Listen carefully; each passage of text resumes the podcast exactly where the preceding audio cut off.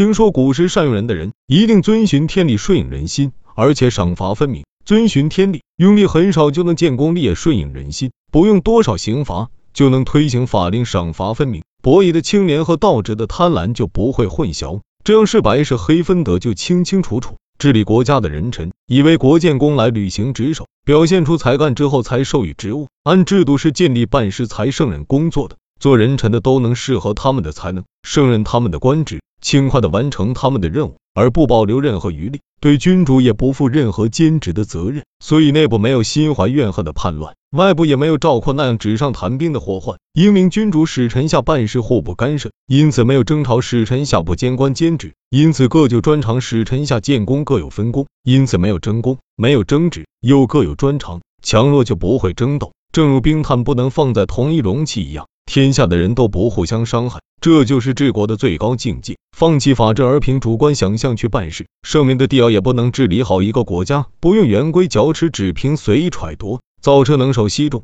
也不能制成一个车轮废弃。尺寸而比较长短，就是巧匠王二也无法命中一半。让中等君主遵守法治去治国，让拙劣的工匠使用圆规绞齿按标准去做工，也会万无一失。做人君的如不能放弃对贤人巧匠的妄议猜度。则什么也做不成。如是中等君主让拙匠掌握工具，制作家具就万无一失，就会使人竭尽全力去建功和立名。一名君主设立可以做到的奖赏，制定可以避免的刑罚，所以贤良的人勉励自己获得奖赏，而不会看到伍子胥的祸患；品德差的也很少犯罪，而不会看到驼背人的悲惨遭遇。盲人居住在平坦的地方，不会遇到深涧；愚人保持安静的生活，而不会陷入危险之地。这样。君主上下之间恩义相连。古人说，人心难以预测，喜怒之情难以猜度，所以用标志让眼睛看，用鼓声让耳朵听，用法教导人心。君主放弃这三种容易实行的办法，而用一种难以窥探的心意去办事，这样恼怒就积累在君主，而怨恨就积累在臣下了。恼羞成怒的君主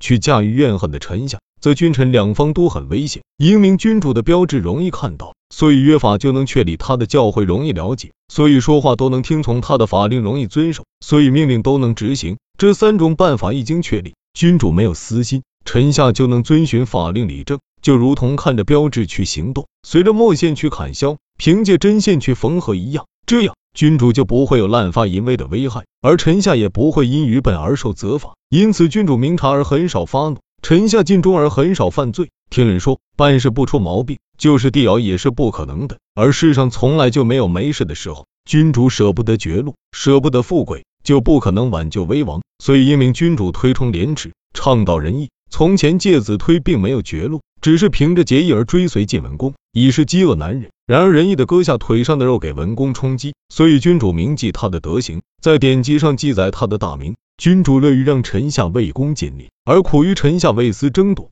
去显威风，人臣安于凭才干接受职务，而苦于一身兼任二职。所以英明的君主在于除掉人臣所苦恼的问题，而建立君主所安乐的法治。君臣上下的利益，没有比这更为长远的了。不考察豪门的私下活动，轻率的决定重大的问题，过重地处罚轻罪之人，小的过错一直记着不忘，常常秀臣下以求一时的欢快，屡次嘉奖奸诈，实乃招祸。这就和斩断手臂接上一块玉石一样，所以历代有君主被篡位的祸患。君主设下难办的差事，而怪罪臣下没能做到，于是私怨就产生了，让臣下丢开自己的专长去办难办的事，于是怨恨就结下了。对臣下的劳苦不安抚慰问，对忧伤的不怜悯，高兴时就赞誉小人，贤良与不孝同样给予赏赐，生气时便辱骂君子，使清廉高洁的博弈和贪婪污秽的道直一起被羞辱，因此臣下才会背叛君主。假使燕王对内憎恨百姓，对外喜爱鲁国人，燕国百姓就不会为他效力，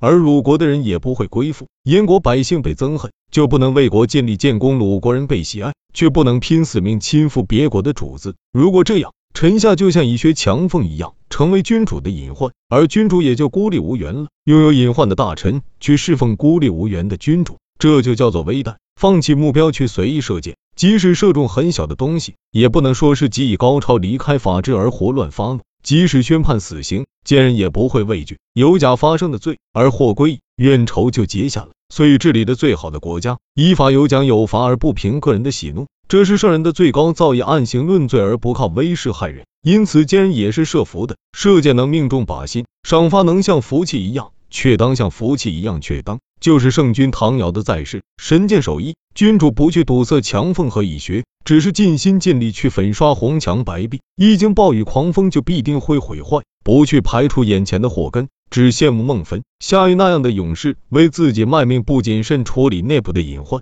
只去加固远方的奸臣，不用身边贤士的谋划，而去结交万城之君于千里之外。